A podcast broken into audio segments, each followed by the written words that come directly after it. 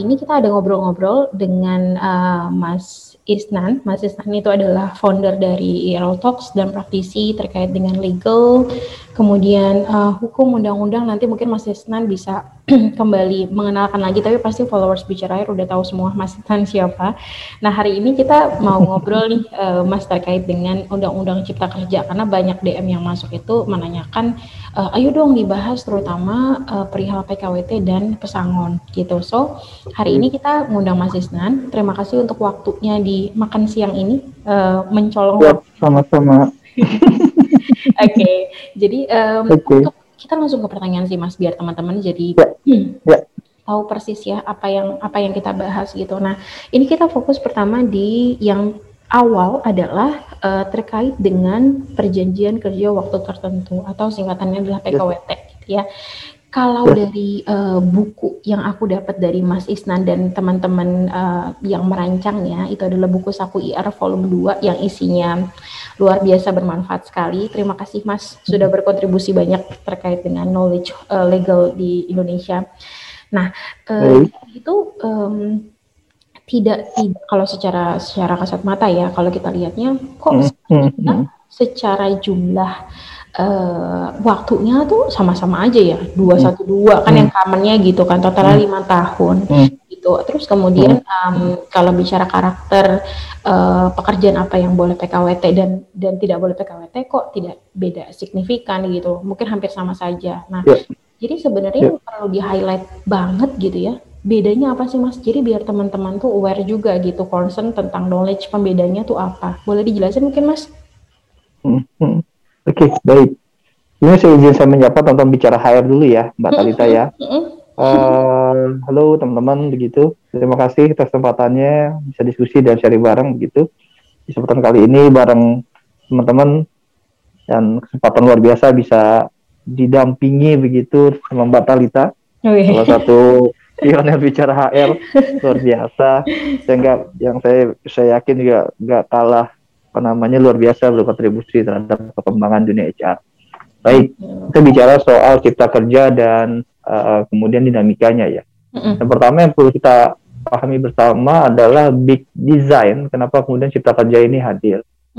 Yang pertama adalah yang saya lihat bahwa ini adalah sebuah keharusan yang harus hadir karena memang dinamika tenaga kerja kan luar biasa bergerak sangat cepat begitu. Mm-hmm. Dan saat ini kayaknya ketinggalan tools uh, regulasinya gitu ya. Bayangkan okay. undang-undang terakhir itu kan 13 2003 ya. Sekarang udah tahun berapa Mbak Talita? Iya, udah 2020 ya. 2020 ya taruh deh. Berarti hampir 17 tahun.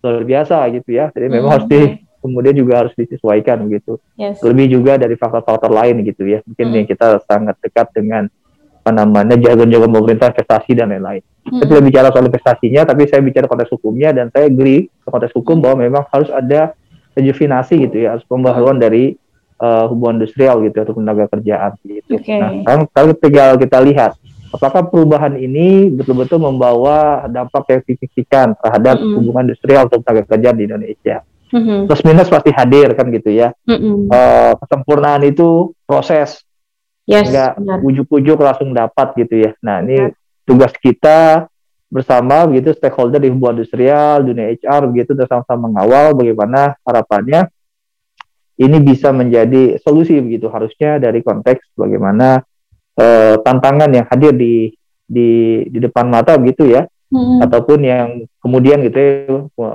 hal-hal yang sifatnya laten gitu ya yang juga hmm. kemudian di, disikapi bersama.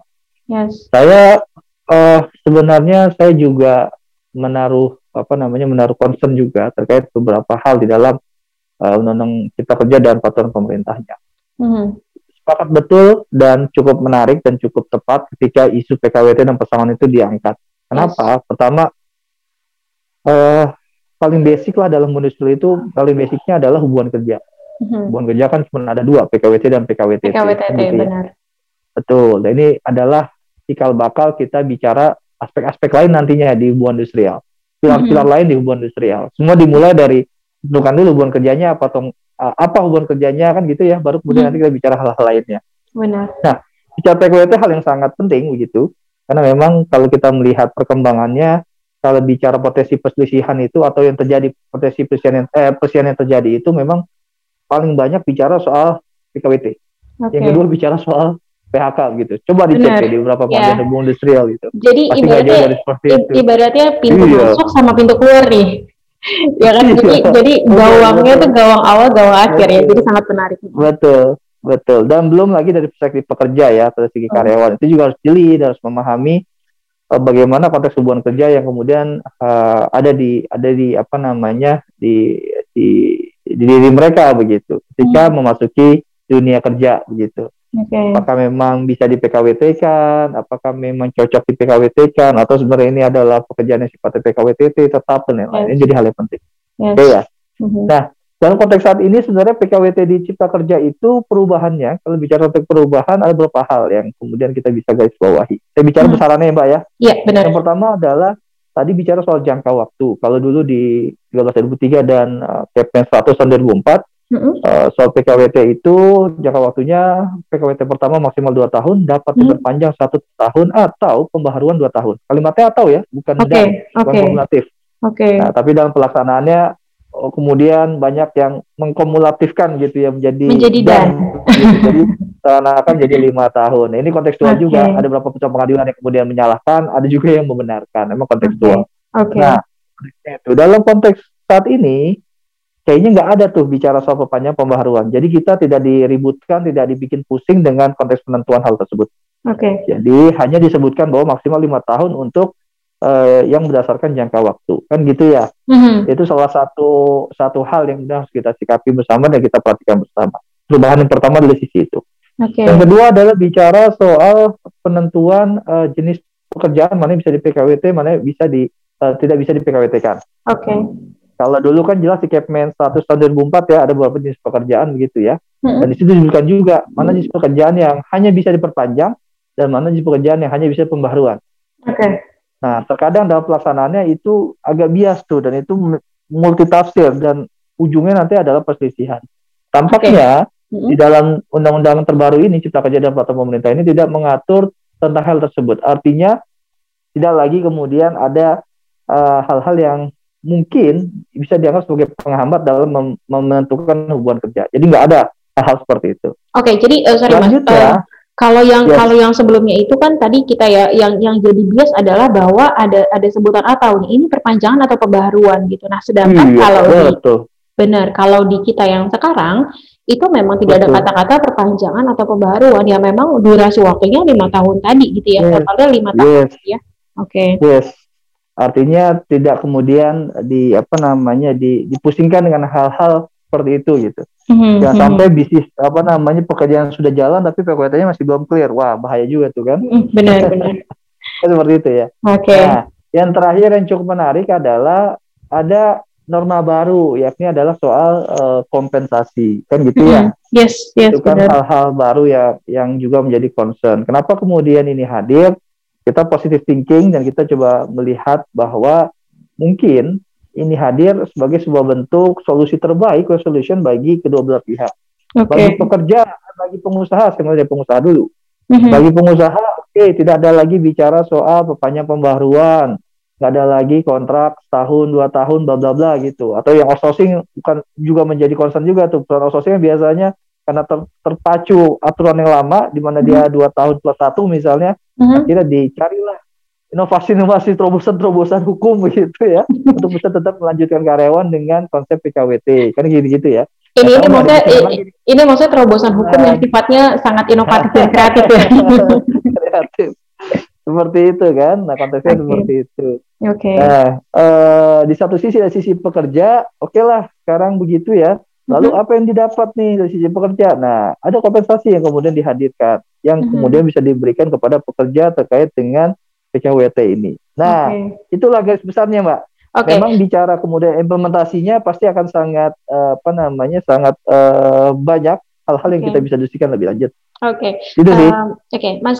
Uh, tentunya, hmm. tentu, tentunya mendengar penjelasan tadi dan melihat apa yang ada di buku itu kan uh, pasti secara sense of HR kita tuh langsung uh, apa ya ibaratnya side signal tuh tintang tingtung gitu jadi kita kayak bertanya-tanya ini sebenarnya sebenarnya gimana gitu nah ini satu pertanyaan yeah, dulu yeah. Um, terkait yeah. dengan waktu ya uh, itu kan diberikan yeah. waktu maksimal uh, lima tahun ya Um, ya. Dalam hal ini, dalam lima tahun tadi, kalau kita bicara masalah dua satu dua, seolah-olah yang tadi kreativitas dan inovatif, uh, inovasi berlebihan tadi, gitu ya, memanfaatkan uh, setelah dua satu dua itu, uh, sorry, setelah dua satu dua itu ada masa di mana uh, ini masih ada kemungkinan nih bisa dibuatkan kontrak baru lagi, gitu. Itu kan selalu ada pemikiran-pemikiran ke arah sana. Nah, sebenarnya uh, untuk yang lima tahun ini, gitu ya Uh, ya. Ya. Uh, ada ada ruang nggak sih mas? Maksudnya ada statement nggak sih yang mungkin malah menutup hmm. ruang itu bahwa after hmm. lima hmm. tahun hmm. ini tidak boleh dibuatkan kontrak baru lagi karena maksimal lima tahun udah cukup lama gitu. Itu gimana? Oke, okay. ya jadi begini sebenarnya. Kenapa kemudian timbul pekerjaan waktu tertentu? Karena uh -huh. ini sebenarnya dihadirkan adalah untuk jenis pekerjaan yang sifatnya uh, sifatnya adalah tidak permanen, tidak tetap. Hmm. Yes, benar jangka waktu tidak tetapnya itu kemudian dirumuskan adalah maksimal lima tahun. Yes. Artinya kalau dari sisi pekerjaan kalau di lebih lima tahun masih ada pekerjaan tersebut ya sebenarnya nggak masuk ke kualifikasi pekerjaan yang sementara atau waktu oh, tertentu okay, itu masuk kualifikasinya okay. tetap. Oke. Okay. Itu yang pertama. Oke, okay. terus yang kedua uh, apa namanya dari sisi karya dari sisi dari sisi dari sisi uh, karyawan juga sebenarnya uh, karyawan yang kemudian atau pekerja yang kemudian dikatakan PKWT ya hanya terbatas waktu yang sudah dia, yang sudah ditentukan tersebut. Lagi-lagi kembali ke poin yang pertama tadi. Okay. Sifatnya sementara pekerjaannya. Kalau lebih dari itu ya bukan pekerjaan sementara dong kan gitu. Okay. Logika-logikanya itu bisa kita bangun untuk lebih memudahkan ya dalam okay. kemudian kita menganalogikan atau menganalisa kan okay. begitu. Nah, yeah. itu yang menjadi concern. Nah dari segi normatif sebenarnya ya ketika memang sudah selesai jangka waktu lima tahun itu pilihannya cuma dua diselesaikan hubungan kerjanya atau kemudian diangkat tetap. Oke, ini berarti sifatnya tuh uh, seperti probation ya. Maksudnya yang tadi ya opsi dua itu ya diselesaikan atau diangkat tetap. Maksudnya ada opsi yes. itu di akhir kontrak ya. Yes.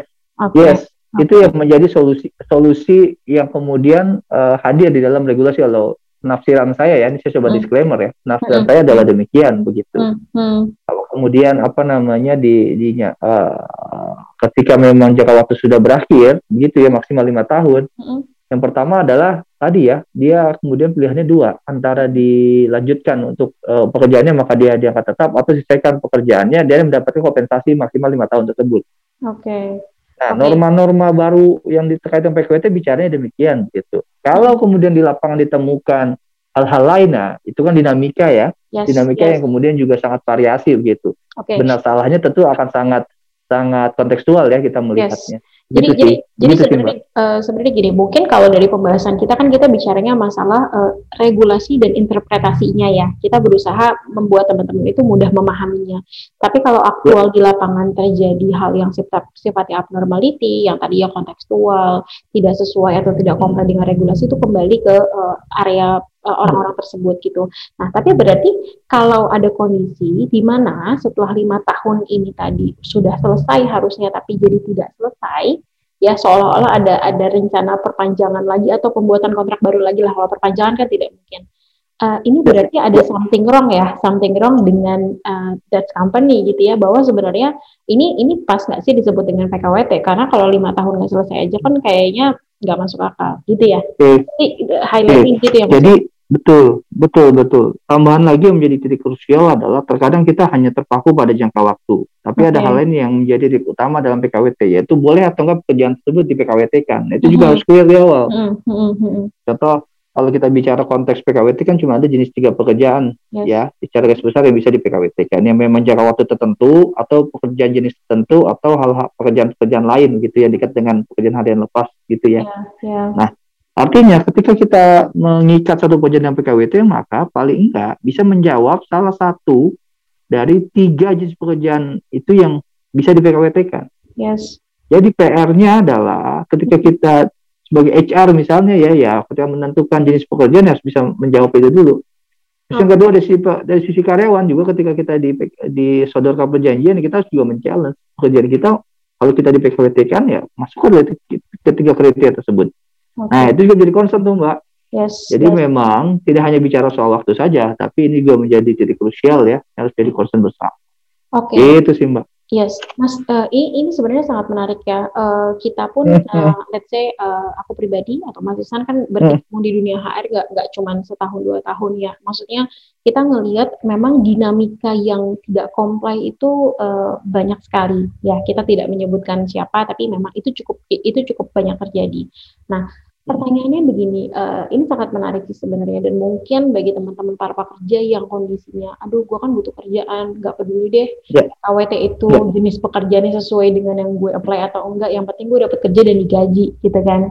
Nah sebenarnya uh, dari dari hal tersebut tadi kita bisa merujuk bahwa uh, ini tidak akan terjadi ketidakpatuhan ini tidak akan terjadi kalau memang dua pihak nih pemberi kerja dan pelamar kerja itu memiliki awareness untuk comply dengan aturan ya.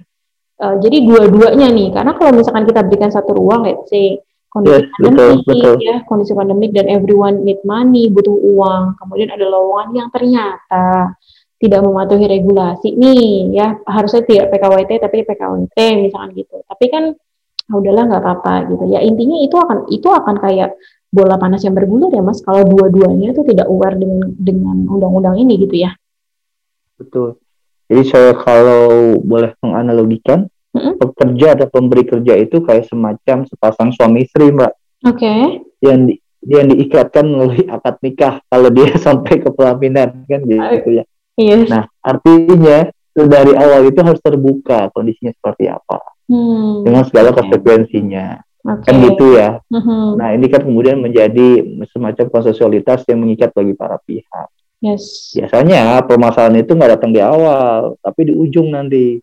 Oh justru awalnya masih manis-manis nih biasanya ya. Kalau udah nah, ke ujung ya. Entah tadi entah tadi mbak sampaikan karena kondisi secara uh, equality-nya nggak sama, akhirnya yeah. karyawan menerima saja gitu ya, hmm. tapi nanti semakin lama semakin paham atau hmm. kemudian semakin mengerti hmm. baru di ujung kemudian memperjuangkan haknya meminta haknya dan lain-lain kan gitu ya? yes benar-benar. Seperti itu. Atau kemudian yang kedua memang kondisi perusahaan yang memang di awal manis tapi kondisinya makin lama makin memburuk sehingga ada beberapa hal yang harus dikondisikan harus kemudian disesuaikan dan lain-lain. Berdampak hmm. pada impact hmm. karyawan. Karyawan juga tidak mendapatkan fulfill seperti apa yang dinyanyikan di awal. Jujur bermasalah dan lain-lain. Nah artinya memang proses keterbukaan itu sebaiknya dilaksanakan di awal, di tengah, dan di akhir. Jadi hmm, memang okay. harus kemudian terjadilah hal-hal tersebut. Komunikasinya terjadilah secara efektif kan begitu. Okay. Ini bicara ini ya secara konstruksi yeah. apa namanya gambaran yeah. besarnya ya kan gitu. Uh -uh. Nah nanti kita turunkan memang di dalam konteks formalistiknya melalui perjanjian kerja. Kenapa perjanjian kerja itu jadi penting?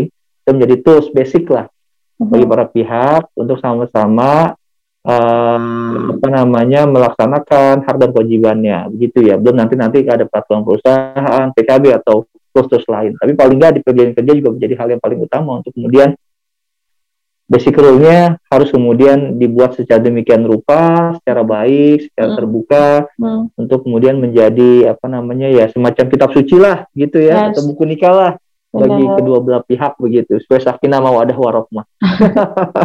Benar-benar menarik gitu ya. itu menarik ujung, sekali. biasanya di ujung nanti, biasanya di ujung terbaru ketika kontraknya berakhir baru teriak wah pekerjaan saya sebenarnya nggak boleh kontrak yeah. nih. Yeah. di awal ke mana aja pak kan yeah. gitu. Benar benar. Saya, saya harus pada bukan kompensasi nih saya dapat sangon nih kan gitu. Yeah, gitu biasa. Yeah.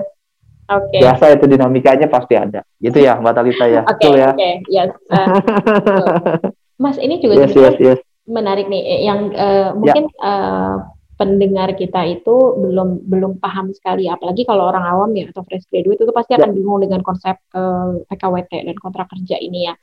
Uh, okay. Kalau kalau misalkan setahu saya boleh dikoreksi kalau salah. Kalau sekarang itu kan jangka waktu lima tahun ini bebas ya, bebas dalam arti kata gini, itu bisa berperpanjang berapa kali pun mau mau let's say tiga bulan perpanjang lagi tujuh bulan gitu ya jadi tidak ada tidak ada waktu baku yang harus berapa kali perpanjangan intinya secara akumulatif maksimal itu lima tahun dalam satu kali periode uh, kontrak gitu ya maksudnya kontraknya itu berapa kali let's say maksimal lima tahun itu yang terjadi uh, di Undang-Undang Cipta Kerja. Nah, kalau yang di sebelumnya itu kan ada maksimal ya Mas konsep 212 gitu. Mungkin Mas Iskan boleh jelasin sedikit deh biar biar kita lebih clear juga memahami ini gitu.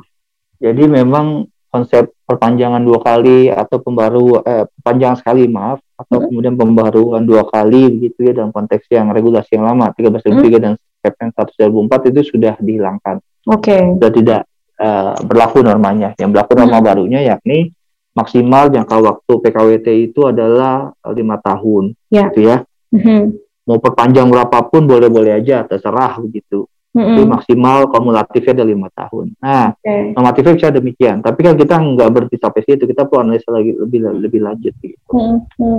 Maka kemudian penerapan perpanjangannya itu oh, memang langsung lima tahun atau dibagi menjadi termin-termin tertentu. Nah ini kan bicara kemudian praktiknya dan kemudian uh, base base-nya seperti apa, break practice-nya seperti apa. Yes. Uh-uh. Jangan lupa memang kemudian tidak diatur mau berapapun jangka waktu perjanjian yang dibuat di dalam lima tahun tersebut gitu ya. Mm -hmm. Tapi kemudian ada impactnya setiap berakhir perjanjian itu harus membayarkan kompensasi. Benar, benar sekali. Membayar kompensasi begitu ya. Okay. Contoh misalnya kita bicara ya orang dikontrak, wah boleh lima tahun ya, udah deh kita kontrak lima tahun aja deh, ngomong aja. Hmm. Tapi ingat nanti ketika dia berakhir hubungan kerja lima tahun, atau sebelum lima tahun sudah akhiri hubungan kerjanya, maka dia tetap harus membayar kompensasi selama lima tahun. Ini kan perhitungan juga tuh dari sisi perusahaan harus diperhitungkan. Yes. Uh, yes, belum lagi belum lagi yang kedua, misalnya ditemukan fakta, kita ikat dia tiga tahun, tapi di tengah jalan, wah udah nggak perform dan lain-lain nih kan gitu ya. Uh-huh. Wah, kita mau cut dia nih, wah tapi kita udah lima tahun di uh, di mengkat, uh, mengikat perjanjian PKWT-nya gitu ya. Ini uh-huh. baru tahun ketiga nih. Yeah. Kalau kita cobain bayar cuma eh, tiga uh, tahun ini aja kompensasi atau lima tahun, regulasi bilang ya, tetap lima tahun kan gitu. Artinya perlu dipertimbangkan dari sisi itu. Okay. Nah itu menjadi concern-concern yang juga harus jadi perhatian gitu ya. Terakhir begini, mm-hmm. saya kemarin sempat juga men-challenge beberapa hal. Mm-hmm. Ingat ada ketentuan tentang uh, membayar sisa kontrak. Yes, benar, benar, benar. Di dalam undang-undang cipta kerja, di dalam undang-undang kerja yang lama, ternyata yeah. di ya. cipta kerja itu tidak di, tidak dihilangkan. Okay. Ketika tidak dihilangkan atau tidak diubah gitu ya, maka norma itu tetap berlaku. Dengan demikian maka kita sebenarnya dihadapkan pada dua hal, kompensasi dan membayar sisa kontrak. Oke. Okay. Itu juga harus hati-hati juga. Itu uh, juga harus hati-hati juga dalam okay. menerapkan dan implementasi di lapangan. Uh, mas, ini menarik nih, uh, yang tadi Mas Isnan uh, sampaikan ya terkait dengan sisa yes. kontrak. Mungkin aku perlu klarifikasi sedikit ya, karena ini uh, satu dua uh, apa ya satu dua pandangan itu ya mungkin sudah sudah masuk ke ranah HR nih bahwa gini kalau yang sebelumnya itu kan kita bicara misalkan let's say PKWT satu tahun nih mas nah e, kondisinya orang tersebut kita selesaikan kontraknya sebelum satu tahun perusahaan wajib membayarkan let's say dia selesai kita habiskan di 8 bulan perusahaan itu wajib hmm. membayarkan empat bulan sisanya kan Oke. Benar. Nah, kalau uh, uh, di dari sisi pekerjanya, misalkan kita sudah kontrak satu tahun, tapi dengan satu dan lain hal ternyata pekerja itu tidak bisa memenuhi. Nah, pekerja itu yang berkewajiban uh, melunasi, ibaratnya membayarkan sisa uh, kontraknya tersebut ke perusahaan. Konsepnya itu benar ya, Mas ya? Atau atau dikoreksi? Yes, secara secara normatifnya kalau bicara penafsiran secara strikte atau bicara hmm. secara kalimatnya saya agree dengan konsep itu. Oke. Okay. Ditafsirkan bisa demikian. Oke, okay. itu itu based on dari Undang-Undang Ketenagakerjaan kita yang uh, 13 yes. 2003. Betul. Oke. Okay. Nah, betul. Uh, kalau di Undang-Undang Cipta Kerja sendiri, ini juga ini juga sangat menarik. Hal yang baru kan yang tadi Mas Isan jelasin bahwa setelah kita selesai uh, kontrak, kita ada nyebutnya sebagai kompensasi. Misalkan saya uh, kontrak orang langsung, oh proyeknya udah kurang lebih lima tahun nih, udahlah saya kontrak dia lima tahun aja, misalkan gitu ya. Nah di akhir kontrak kelima uh, tahun tersebut, saya wajib memberikan kompensasi yang nilainya adalah lima kali uh, gaji dia upah tetap dia ya. Uh, koreksi kalau salah. Jadi lima kali dari upah tetap dia. Karena asumsinya per satu tahun itu disebut sebagai uh, seperti perhitungan THR jadi satu kali upah tetap gitu ya. Berarti lima lima lima kali gaji atau upah tetap tersebut kita harus berikan. Nah tapi kalau selesainya ternyata saya kontrak lima tahun selesainya di empat setengah tahun mas gitu. Yang saya kasih kan berarti um, uh, 12 dikali 4 ditambah 6 ya saya ngasihnya uh, proporsinya segitu. Nah, sama apa lagi yang harus dikasih? Sisa kontrak enam bulan itu harus dikasih juga atau gimana? Karena karena hmm. yang yang yang beredar nih seolah-olah yang Undang-Undang Nomor 3 uh, 13 tahun 2003 itu sudah tidak digunakan nih Mas. tergantikan dengan Undang-Undang Cipta Kerja gitu. Jadi begini, normanya adalah norma hukumnya adalah selama pasal tersebut di dalam 303 diubah, diganti atau direvisi, maka norma tersebut tetap berlaku. Oke. Okay. Tinggal dicek aja. Mm-hmm. Ketentuan tentang uh, sisa kontrak ini dihapus atau enggak? Loh, saya melihatnya sih enggak ada tuh pasal di dalam 11 uh, Undang-Undang 11 tahun 2020 atau okay. peraturan pemerintah yang mengubah, mengganti atau merevisi hal tersebut. Maka itu dianggap tetap berlaku. Itu norma hukumnya demikian. Jika kita bicara implementasinya, Mm-hmm. Implementasi bicara soal tadi sisa kontrak itu kan kalau pengusaha yang memberhentikan sebelum jangka waktu maka perusahaan wajib bayar sisa kontrak. Benar. Kalau pekerja yang mengakhiri uh, PKWT gitu ya sebelum jangka waktu maka pekerja yang kemudian nah, mengganti sisa kontrak. Meskipun konteksnya kan agak jarang, uh, pengusaha gitu meminta uh, pekerja gitu yang berakhir hubungan kerjanya uh, lebih cepat gitu ya kerja marketing ini lebih cepat minta ganti rugi gitu kepada yes. pekerja itu agak yeah. jarang kan gitu ya Benar. biasanya malah pekerja tuh nah yang kemudian kalau dia lebih cepat dia tetap minta sisa kontraknya nah hmm. dalam konteks ini ini sebenarnya saya agak agak kemudian mencoba mengawinkan dengan konsep kompensasi hmm. ini yang mau saya sampaikan adalah norma hukum itu kita melihatnya sebenarnya harus kontekstual nggak bisa hanya bicara bicara per kalimat per kalimat gitu ya. Mm-hmm. Tentu kita juga harus memahaminya secara lebih komprehensif, melihatnya secara lebih holistik. Mm-hmm. Kalau konteks ini sebenarnya begini, saya mau coba mengajak teman-teman semua berpikir secara apa namanya teknis ya. Yes. Kita kontrak ini orang lima tahun, mm-hmm. gitu ya. Mm-hmm. Kontrak lima tahun. Ternyata di tahun ketiga dia underperform. Yeah. Sangat underperform, nggak produktif mm-hmm. sama sekali. Atau lebih mm-hmm. ekstrimnya malah malas gitu ya. Pertanyaannya mm-hmm. adalah kalau bicara hukum normatifnya ya mau lu berhenti tiga tahun kek dua tahun kek karena lu dekat kontrak lima tahun dan lu berhentikan dia sebelum jangka waktu itu selesai hmm. maka lu harus bayar kompensasi dari sisa kontrak okay. kan gitu kalau bicara yes. hukumnya Atau konteksnya tadi saya sampaikan demikian bagaimana? Dia juga produktor, mau dia melakukan pelanggaran dan lain-lain. Hmm. Terhadap hal ini, Mas, saya berpikir masih ada ruang di dalam ketentuan PP-nya pasal 52 hmm. kalau nggak salah menizin hmm. dan terkait juga dengan ketentuan di dalam 13 saya agak lupa uh, detailnya berapa gitu yang pada intinya pasal hmm. dua pasal tersebut memberikan ruang bagi perusahaan untuk mengatur secara spesifik terkait dengan panggilan hubungan kerja. Oke. Okay. Dalam bentuk okay. uh, konteksnya ada pelanggaran atas syarat, norm, syarat dan norma kerja. Hmm. Dan ini masih ada ruang untuk kita bisa mengecualikan penggunaan atau pemberian kompensasi atau ganti rugi tersebut. Ini hemat saya ya. Okay, Selama okay. dengan catatan itu didasarkan pada adanya pelanggaran syarat dan norma kerja. Oke. Okay. Itu yang pertama. Okay. Yang kedua, itu dimasukkan di dalam ketentuan internal perusahaan, baik itu perjanjian kerja, peraturan perusahaan, perjanjian kerja bersama, internal policy. Jadi okay. formil dan materialnya itu tercover secara keseluruhan. Okay. Tinggal bagaimana memang nanti tentu kebenaran hakikinya itu kan atau kebenaran sejatinya itu kan kembali ke proses pengadilan nanti menentukan. Uh-huh. Yang terpasti silakan punya perspektif yang beda-beda atau perspektif sendiri ya silakan. Tinggal nanti tetap kalau ada perselisihan atau berbeda pendapat serahkan pada yang berwenang. Hmm. Begitu sih. Okay, Kami okay. sih coba dari segi dari segi fairnessnya juga saya coba bangun begitu. Oke okay, oke. Okay. Kalau seperti itu misal wah saya udah tahu nih kotak lima tahun nih, ah udah malas kerja di sini, ah udah mas malasan ah jadi PHK aja. Aja ah. nggak kontrak, nggak dapat kompensasi kan nggak fair juga. Yes yes benar. Kan begitu ya, kan begitu ya. Benar. Jadi sebenarnya ya. Begitu sih. Nggak tahu gimana, Mbak Talita gimana melihatnya kalau kondisi-kondisi seperti ini?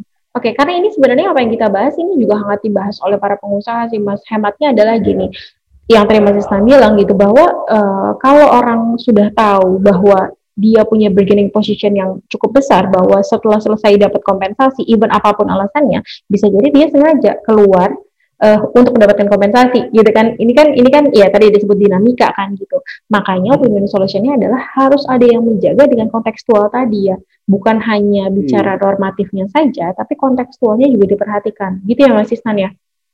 Iya, hmm. gitu sih Mbak. Okay, okay. saya demikian. Yes, yes.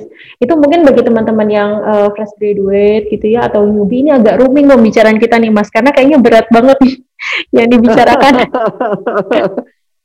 Oke, oke, oke. Oke, by the way sebenarnya teman-teman yang ya hmm? mungkin teman-teman yang baru join sederhana sih ketika hmm. memang ditawarkan bekerja di suatu tempat ya tinggal mm-hmm. pastikan saja PKWT-nya itu seperti apa apakah mm-hmm. apakah memang tanda kutip ya sesuai dengan passion kan gitu ya kalau bahasa mm-hmm. kan gitu ya mm-hmm. apakah kemudian juga nanti memang agak cukup cukup waktu untuk memeriksa dan lain-lain tapi sekiranya memang ada hal yang mengganjal dalam PKWT-nya kita punya hak untuk kemudian mendiskusikan lebih lanjut Ya, sebelum nah, overing sebelum aja. overing itu terjadi, iya. kontrak kerja terjadi ya, jangan ya kita discuss. Iya, jangan sampai ada yang hal yang ganjel, ada hal yang belum belum selesai gitu ya, langsung ya. tangan. Di, di ketika bekerja, wah masih ada diawali dengan ganjil-ganjil tersebut jadi nggak efektif kerjanya kan ya. gitu. Benar. Ya, itu jadi bahaya nantinya. Sederhana sih, mungkin saya melihatnya bisa seperti itu. Ya intinya ya, itu membentuk sih, membentuk hubungan industrial yang harmonis ya harus diawali dengan baik-baik ya komunikasi. Iya gitu ya, betul. Ya, yes, yes, yes. Mas, by the way ini pertanyaan terakhir sih uh, untuk okay, untuk okay. kesempatan ngobrol kita kali ini. Pasti kan Mas kan juga agendanya masih padat nih, masih jam segini nih, masih ke sana ke sini ya. Jadi ini pertanyaan terakhir. Uh, ini menarik sebenarnya terkait dengan kompensasi ya. Uh, kita kita masih bahasnya perihal uh, pembahasan PKWT yeah. gitu ya. Mungkin next time uh, aku akan call lagi terkait dengan pesangon karena kita kan fokus satu. Oke. Okay. Nah di sini itu hmm, saya mendapat uh, banyak curhatan nih karena kan kita HR ini kan tempatnya curhat uh, orang-orang termasuk uh, dari level manajemen gitu ya. Uh, bukan hanya perusahaan tempat uh, saya bekerja misalkan tapi lintas perusahaan. Hmm. Pertanyaannya cuma gini mas. Kalau undang-undang cipta kerja dibuat untuk mengakomodir pengusaha, supaya lebih mudah nih gitu ya. Kan kan awalnya kan kayak gitu ya melindungi melindungi pekerja mengakomodir pengusaha agar proses bisnisnya jadi lebih uh, baik. Ya intinya tujuannya adalah baik gitu. Nah pertanyaannya kalau dengan kebijakan kompensasi yang tadi ya mas uh, bekerja kontrak itu lima tahun tapi itu ada kompensasi yang nominalnya let's ya tidak tidak kecil tapi pun tidak besar. Tapi ya itu adalah pengeluaran dari perusahaan gitu ya. Nominalnya kan cukup cukup diperhitungkan gitu. Uh, sudut pandang Mas Isnan melihat ini dari segi uh, perusahaan bagaimana? Ada hal baru yang ternyata menambah kos dan budget perusahaan hmm. terkait dengan implementasi kompensasi karyawan PKWT boleh Mas disampaikan?